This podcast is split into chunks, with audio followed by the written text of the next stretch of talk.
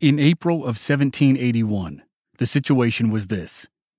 In the North, American Commander in Chief George Washington and the main American Army were in New Jersey. They had been largely inactive for more than two years as fighting in the South dominated the war. Washington had sent waves of troops from his main army to the Southern Army, but the main army had seen very little action of its own. Though, while it was inactive, it had welcomed thousands of reinforcements from France, and there were now 8,000 soldiers in the Allied camp. About 30 miles away in New York City, British Commander in Chief Henry Clinton had a force of about 15,000 soldiers. Clinton had opened the southern theater of the war two and a half years earlier when he sailed down to Savannah, Georgia, and captured the key port city. Then he placed his principal lieutenant, General Charles Cornwallis, in charge of the Southern Department, and he sailed back up to New York. Clinton hunkered down in his luxurious headquarters, settled into a stalemate with George Washington, and monitored the results of the Southern campaign. In the South, at Wilmington, North Carolina, General Cornwallis had been resting and feeding his army. A month earlier, the British Southern Army had won the Battle of Guilford Courthouse near the modern day city of Greensboro. But the victory had been so destructive to the British force that Cornwallis had been forced to abandon the interior of the state and move his army to the supply base at Wilmington to rest and recuperate. On the American side, after the Battle of Guilford Courthouse, while Cornwallis headed for Wilmington, General Nathanael Greene and the American Southern Army reclaimed nearly all the territory that had been lost in South Carolina and Georgia over the past two and a half years. After months of nonstop fighting and marching, Greene set up camp in mid July 1781 to rest his men for the remainder of the summer. It had been an incredible reversal of fortune for the British. At the beginning of 1781, the British controlled all the important territory in Georgia and South Carolina, and a few spots in North Carolina. By summer, nearly all of that territory was back in American hands, and British forces were isolated in Charleston, South Carolina, Savannah, Georgia, and Wilmington, North Carolina. Though the force in Wilmington was now back to being a simple garrison at a supply base. General Cornwallis had faced a difficult choice. After the American Southern Army had retaken all that territory in South Carolina and Georgia, he could go back down there and try to take it all back. Or he could go north and unite with a British force in Virginia. That force was commanded by American defector and current British General Benedict Arnold. Cornwallis chose to go north to Virginia, and that's where the war would end.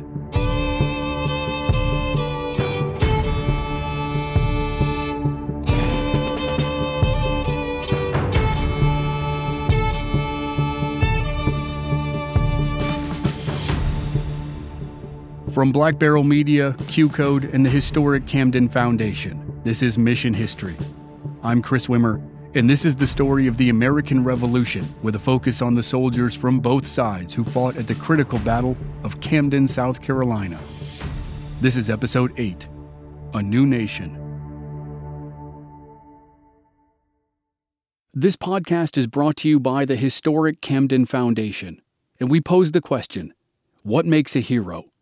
Courage, honor, sacrifice, a willingness to lay down one's life for a greater cause. More than 240 years ago, thousands clashed in a pine forest in the sweltering South Carolina summer during the American Revolutionary War. Hundreds made the ultimate sacrifice. Go to Camden, South Carolina to visit the hallowed ground of the Camden battlefield. Walk the trails that were used by regiments from Maryland and Delaware England and Scotland, and more. The historic Camden Foundation interprets revolutionary history in cooperation with the Revolutionary War Visitor Center. Experience hands on history at their 100 acre colonial town site.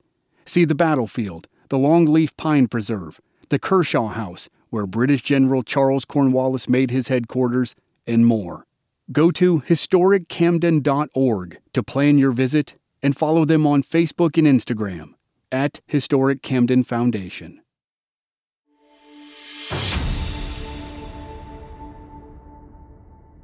General Cornwallis had rested his army in Wilmington for about a month in the spring of 1781.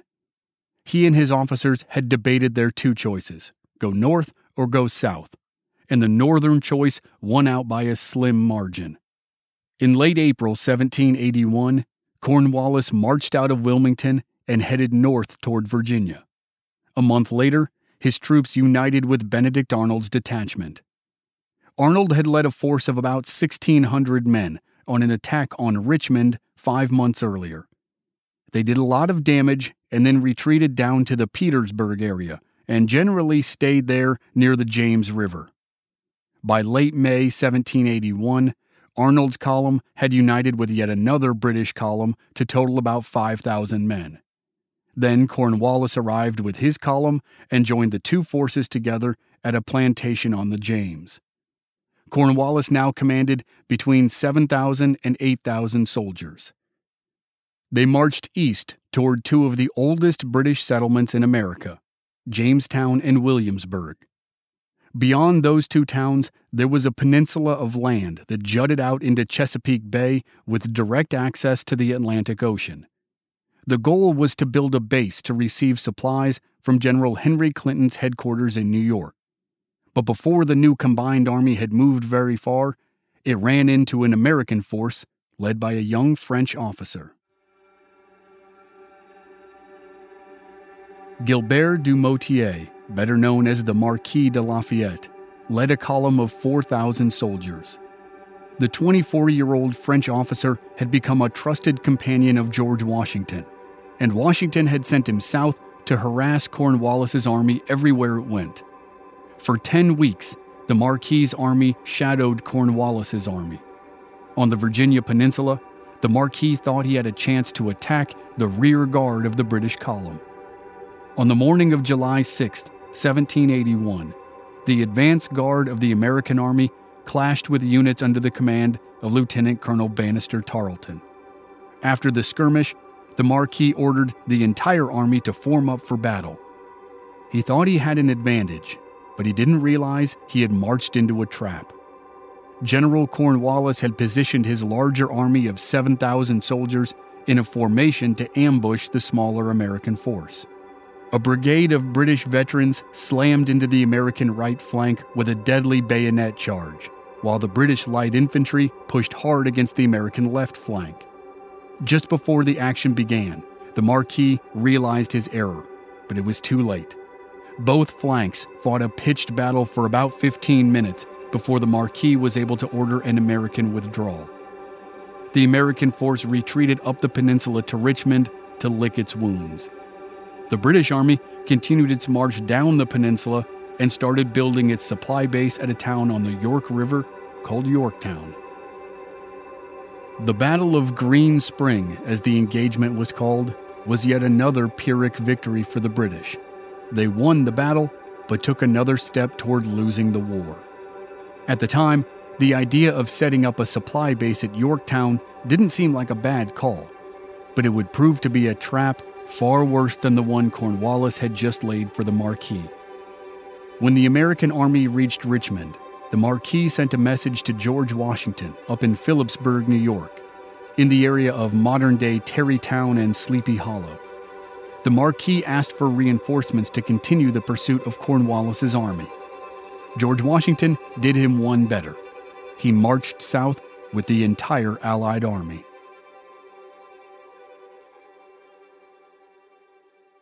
Washington had been strategizing with his counterpart, the Comte de Rochambeau, who was the commander in chief of the French Expeditionary Force. Rochambeau had arrived in America a year earlier with 5,500 French troops, and he had recently moved his army from Rhode Island to Philipsburg outside New York City to unite with the American army. Washington wanted to find a way to attack British Commander Henry Clinton in New York but it would be a tall order for an army of any size. Clinton had roughly 15,000 men in New York, and they had been entrenched there for five years.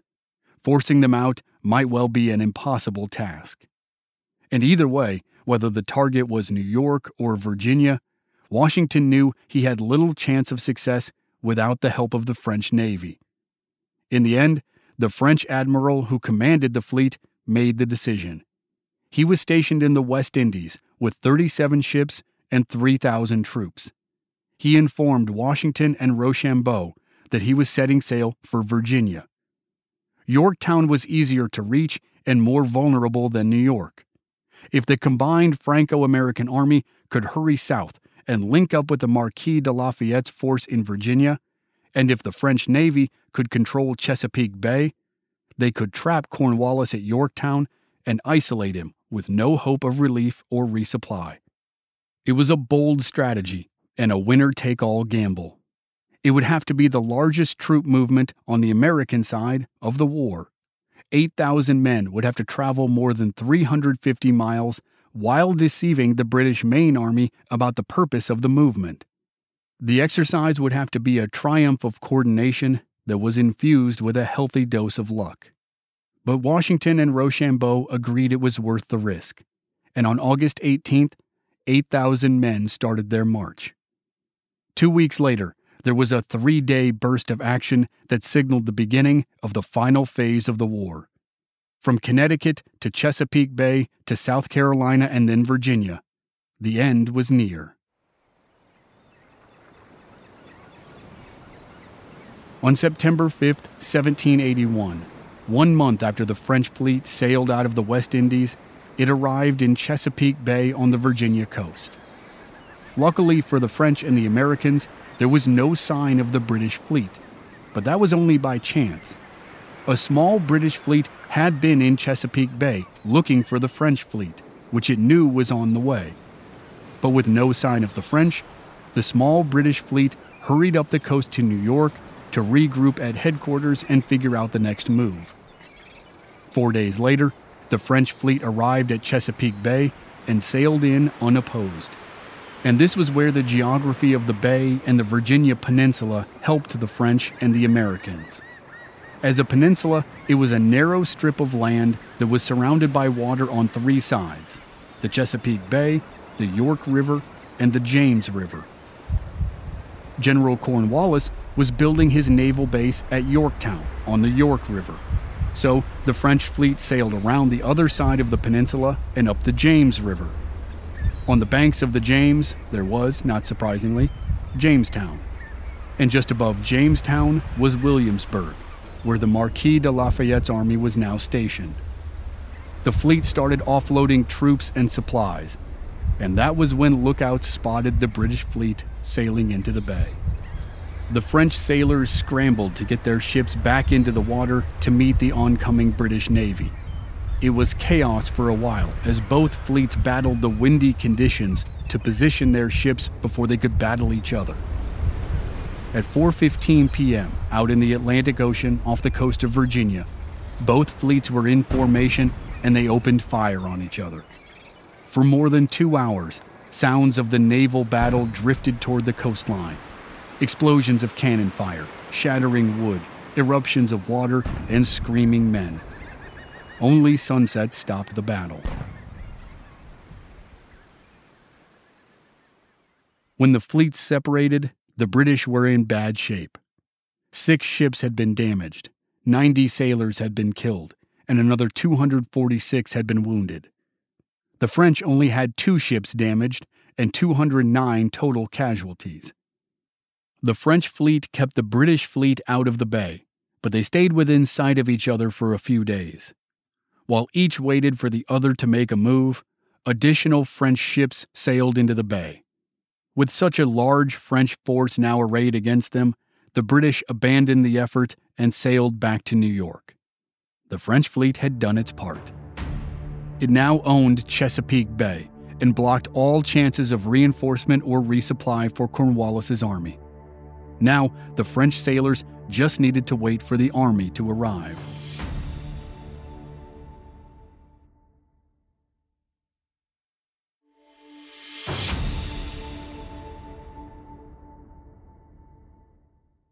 The Battle of the Capes, as the engagement was called, was a bitter pill to swallow for the British. There was only one bright spot. Before the French fleet had fully locked down Chesapeake Bay, British Commander in Chief Henry Clinton had ordered General Benedict Arnold to assemble a force of about 1,600 men and sail up to New London, Connecticut. New London was a valuable port city that contained stockpiles of goods and ammunition for the American war effort. Arnold and his men were able to slip out of the bay and sail north. At sunrise on September 6th, the day after the Battle of the Capes, lookouts in New London spotted Arnold's fleet of about 30 ships. The townspeople knew they couldn't hold out against a force of that size. They hurried to their ships and fled before the invasion. That left just the tiny garrisons at Fort Trumbull and Fort Griswold to protect the town. When Arnold's fleet landed, he split his force in two. He led a detachment of 800 straight into New London. He sent the other detachment of 800 to attack the two forts. In town, Arnold's men started destroying everything of use. In the process of burning warehouses, his men didn't know that there was a store of gunpowder in one of them. When the gunpowder exploded, it started a fire that rampaged through town. A huge portion of the town, 143 buildings, was burned to the ground. While the town burned, the other detachment attacked the forts. Fort Trumbull was guarded by just 23 men. The defenders fired one volley at the British, then abandoned the fort and hurried to Fort Griswold.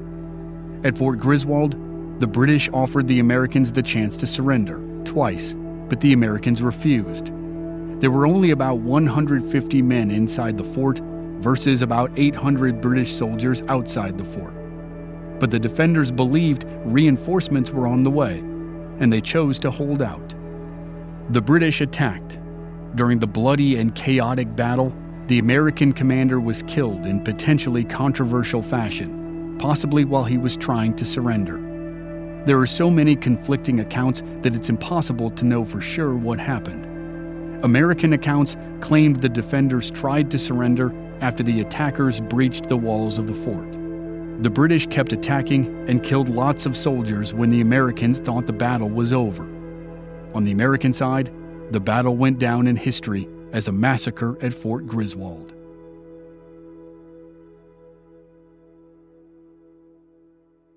Whatever the truth of the events, Benedict Arnold led an assault on a town in his home colony of Connecticut and captured the town as ordered. The mission was a success, but it failed to produce the desired outcome.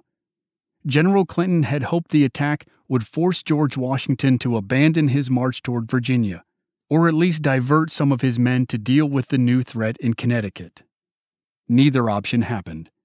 George Washington would not have been happy with the loss of life and property, but he had no intention of changing a plan that he believed could end the war.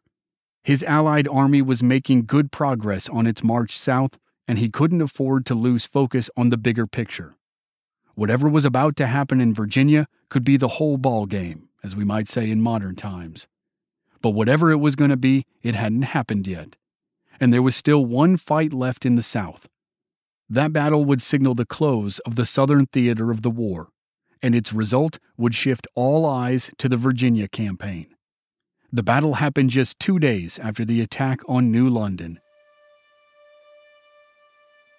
The American Southern Army had been resting for two months, all of July and August, after having marched and fought for seven straight months to begin the year 1781.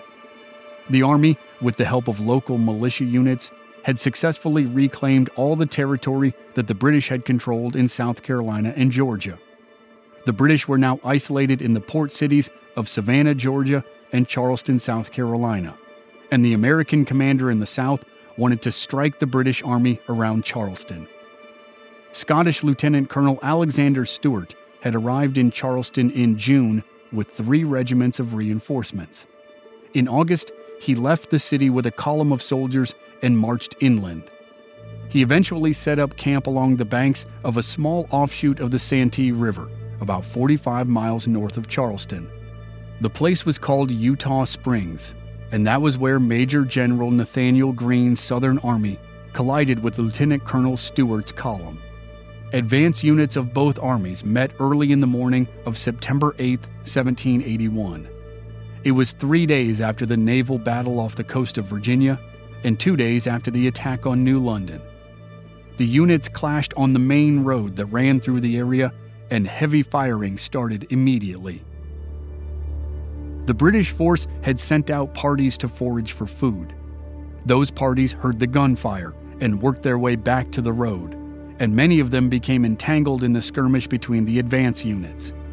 By that point, both commanders were rushing their main units up to the battleground for a full scale fight. About 3,000 American soldiers squared off against 1,500 British soldiers who were fit for duty in Stewart's column. When the main units engaged, the fighting was vicious, with units sometimes firing when they were nearly muzzle to muzzle. The Americans used a two line strategy, similar to the one that had worked at the Battle of Cowpens, but failed at the Battle of Guilford Courthouse. A line of militiamen was out in front to make first contact with the British, and a line of regular Continental soldiers backed them up.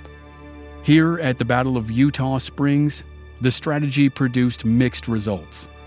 The American militia units, which typically did not fare well against British regular soldiers, stood their ground better than they had in previous battles. But even those more sturdy units had their breaking point. Soon, the militiamen started to retreat. Then a brand new unit of North Carolina Continental soldiers gave way and started to retreat.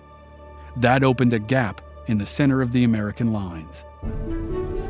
British soldiers charged through the gap with fixed bayonets. Virginia Continentals and Maryland Continentals, led by Colonel Otho Holland Williams and Lieutenant Colonel John Eager Howard, filled the gap, shattered the attack, and kept the American hopes alive. That was when the battle became close quarters combat. Musket balls and cannonballs tore through the lines. Infantrymen stabbed with bayonets. Units of cavalry charged and their officers slashed with swords.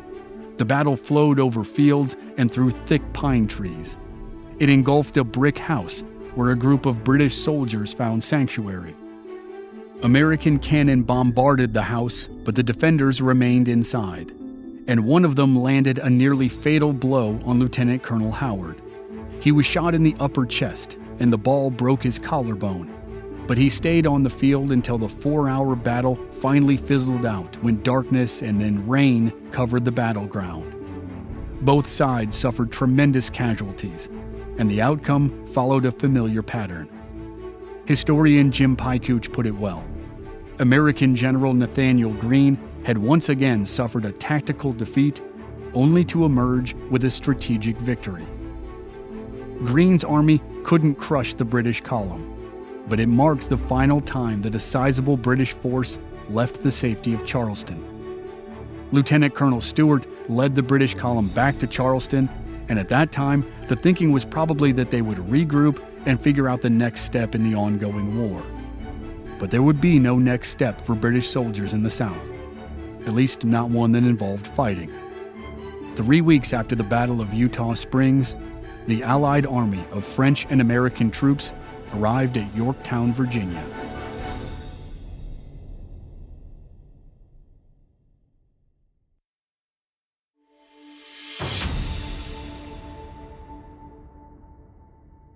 While the American Southern Army was fighting its last battle, the Allied Northern Army was making good progress toward Virginia.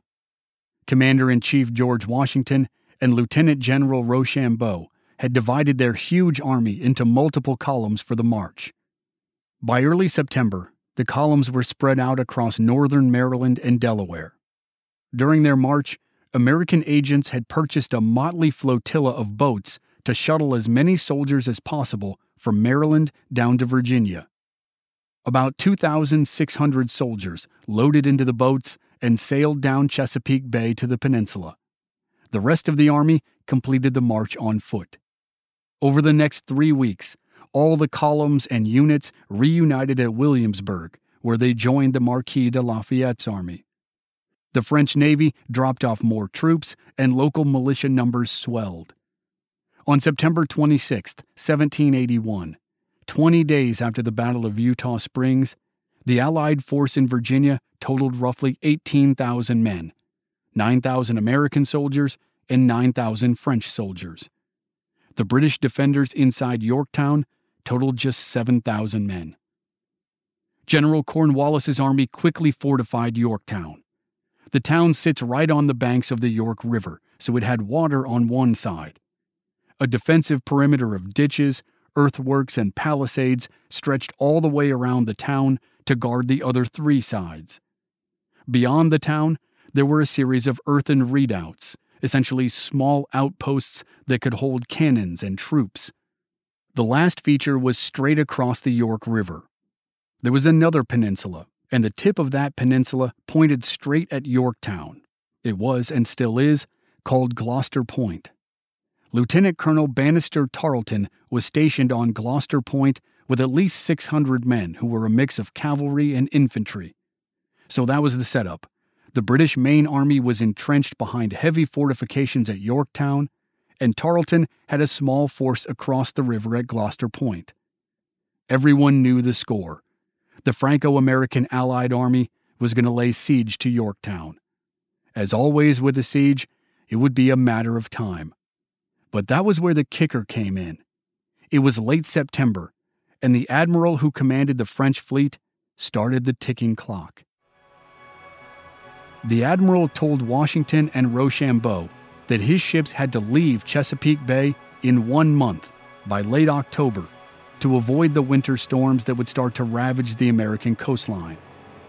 The French fleet was the key to the whole siege.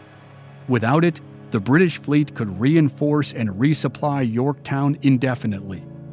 The generals had exactly one month to begin and end the job, so they started immediately.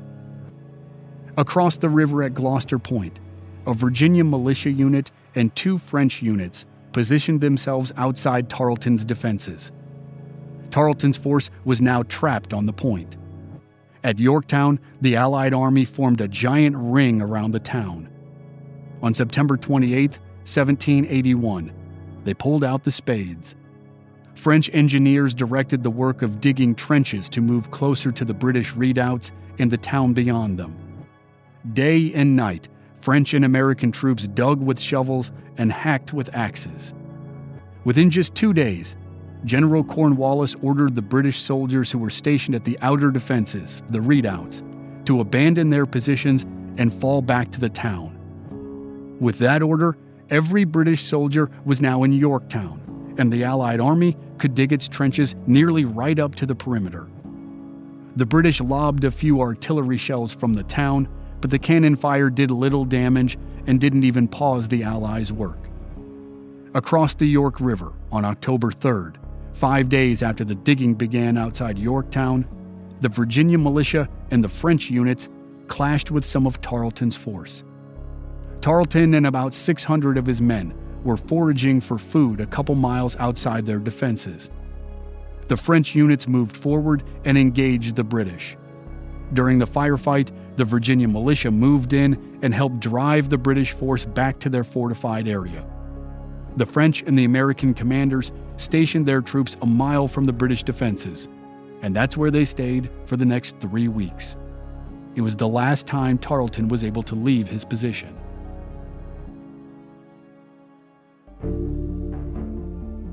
Outside Yorktown, the digging continued. After 11 days, the Allied trenches were within musket range of the British perimeter around the town. The Allied commanders positioned their artillery to bombard the town, and now the real action began. On the afternoon of October 9th, French cannons opened fire.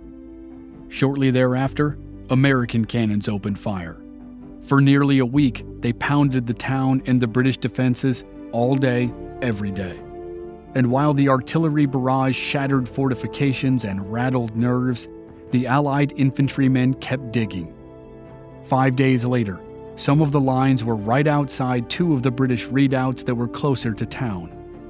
General Cornwallis had kept his men in place at those positions redoubt number 9 and redoubt number 10.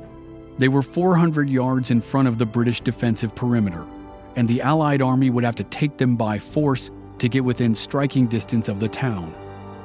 All day on October 14th, the Allied artillery battered the two positions in preparation for a rare nighttime assault. It was a moonless night, and French and American forces crept closer to the redoubts. Just like the American raid on Stony Point, New York, two years earlier, the assaulters at Yorktown kept their weapons unloaded. They couldn't afford to give away the surprise attack by an accidental gunshot. They fixed their bayonets and waited for the go order. The operational password was Rochambeau. The commanders issued the password, and the assault started. The French attacked redoubt number 9, and the Americans attacked redoubt number 10. The assaulters stormed the positions and climbed over the defenses. Fierce fighting erupted at both positions. There was close quarters and sometimes hand to hand. Two regiments of French grenadiers captured redoubt number 9, and Lieutenant Colonel Alexander Hamilton led the American force that quickly captured redoubt number 10.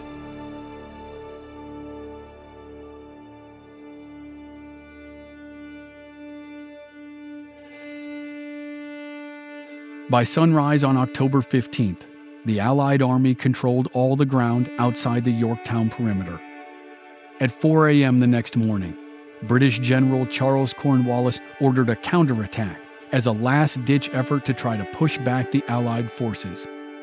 The British attacked some unfinished Allied earthworks and actually captured a couple French artillery positions. But the attackers were quickly halted and forced to retreat back to town. Across the river at Gloucester Point, a similar scene played out. Tarleton's force tried to break through the Allied lines, but the attempt failed. In both places, the British were out of options, and they knew it. The next morning, a lone British drummer boy stepped up onto the defenses and pattered the beat that signaled the British wanted to talk. Then, a British officer stepped up next to him the officer held up his sword with a white handkerchief tied to the tip. General Cornwallis wanted to discuss terms for a surrender. Everyone is talking about magnesium. It's all you hear about. But why? What do we know about magnesium? Well, magnesium is the number one mineral that 75% of Americans are deficient in. If you are a woman over 35, magnesium will help you rediscover balance, energy, and vitality. Magnesium supports more than 300 enzymatic reactions in your body, including those involved in hormonal balance. From functional medicine doctors to mental well being and female hormone experts, we all know that magnesium is the one mineral to improve all aspects of well being and health. But which one? Magnesium Breakthrough from Bioptimizers, the trusted choice recommended by leading experts with seven best absorbed forms of magnesium to ensure your body receives the support it needs for overall well being. Go to bioptimizers.com slash balance today and use code BALANCE10 for 10% off. Support your journey to wellness at B-I-O-P-T-I-M-I-Z-E-R-S dot com forward slash balance. Magnesium Breakthrough from Bioptimizers, your foundation to optimal health and vitality.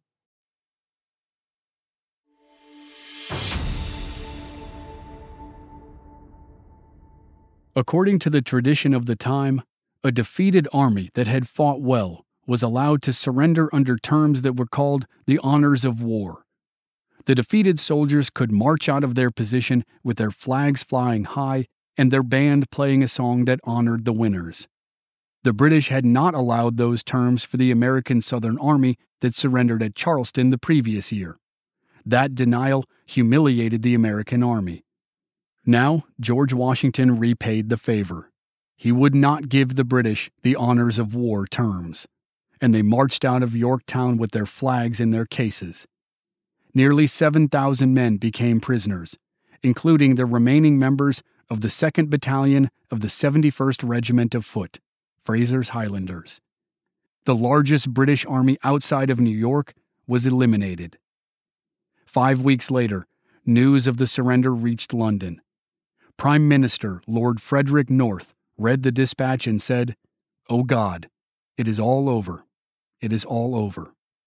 He was right, but it wasn't over right away. It took five months for Parliament to authorize the British government to make peace with the new American states. The 13 colonies that had rebelled six years earlier had called themselves states, the United States of America, in their Declaration of Independence. But between the summer of 1776 and the spring of 1781, the terms states and colonies were pretty much interchangeable.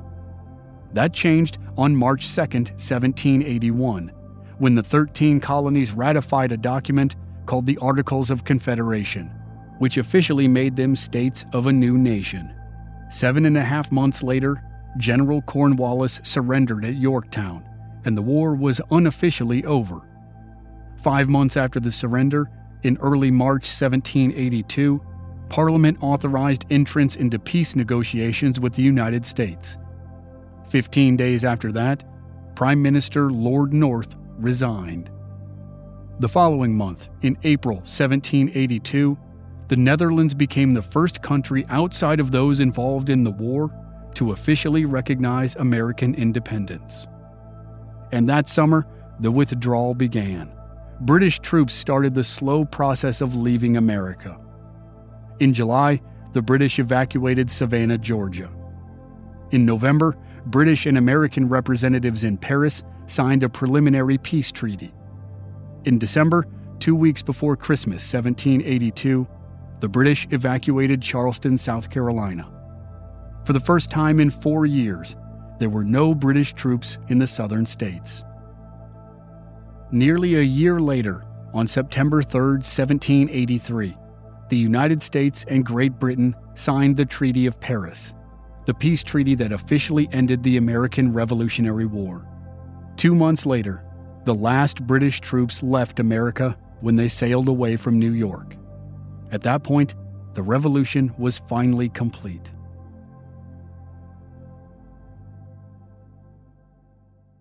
The Continental Army disbanded. Nine days after the British left New York, American Commander in Chief George Washington traveled to the city that he had been forced to give up seven long years earlier. The purpose of Washington's visit was to bid farewell to his officers, many of whom, like most of the regular soldiers, had fought for years with few supplies and little or no pay. Washington's final act as commander in chief was to give up his position.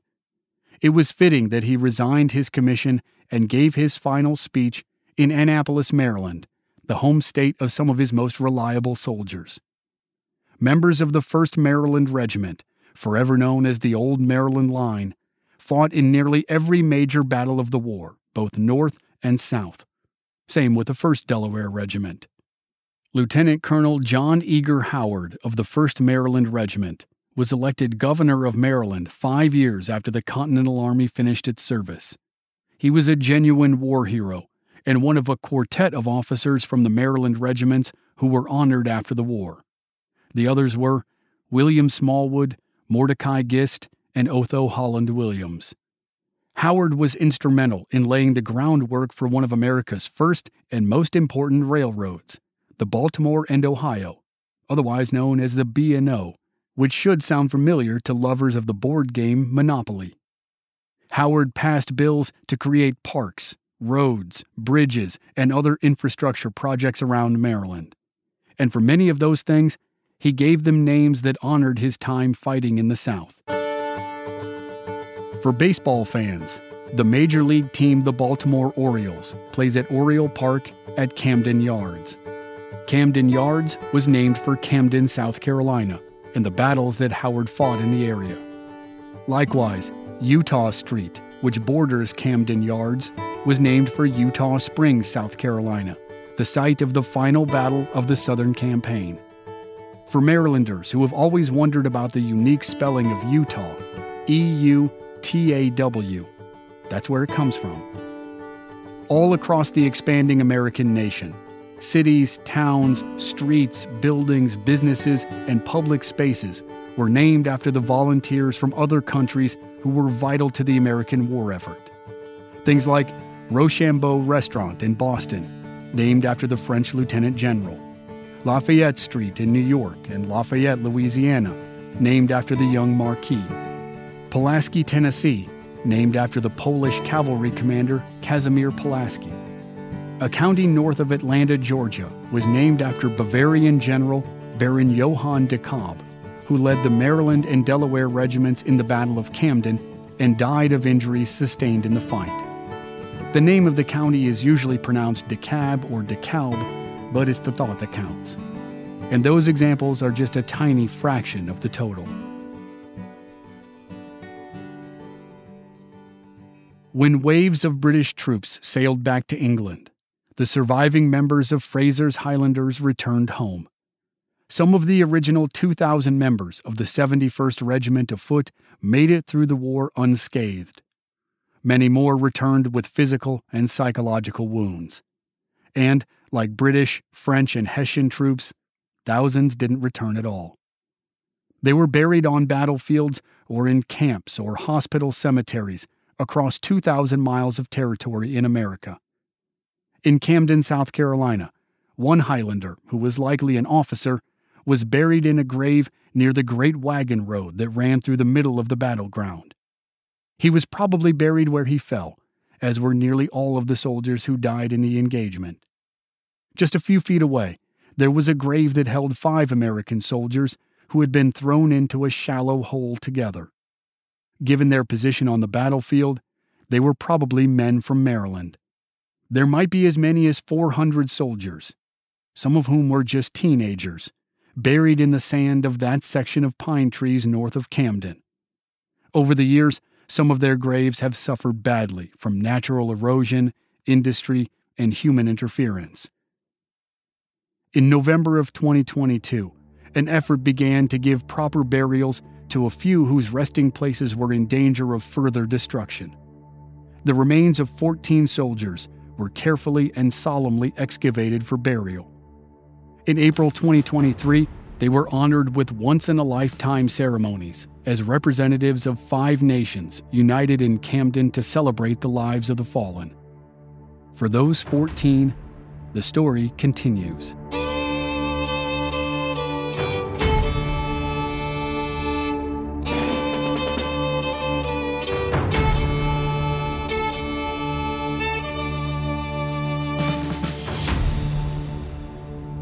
Next time on Mission History, we'll go to Camden, South Carolina to hear about the effort to preserve one of the few remaining battlefields of the Revolutionary War.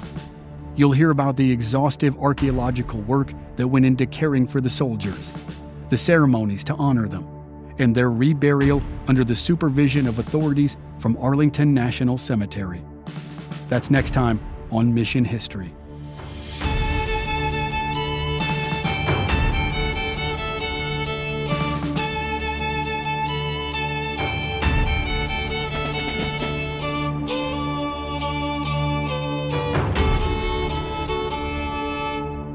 This series of Mission History is a production of Black Barrel Media, QCODE, and the historic Camden Foundation.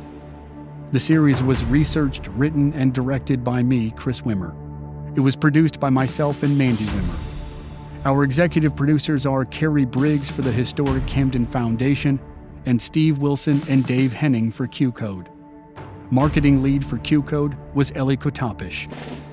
Original music by Rob Valier featured violin by Kevin Huang. Historical advisors were Owen Lourie, historian with the Maryland State Archives, and Jim Piecuch, South Carolina historian and author. Their help was invaluable. Extra special thanks goes to the team at the historic Camden Foundation Carrie, Stacy, Margaret, Catherine, Will, Lance, Len, Davy, Liz, Barbara, Arthur, and Marley. Thanks for listening.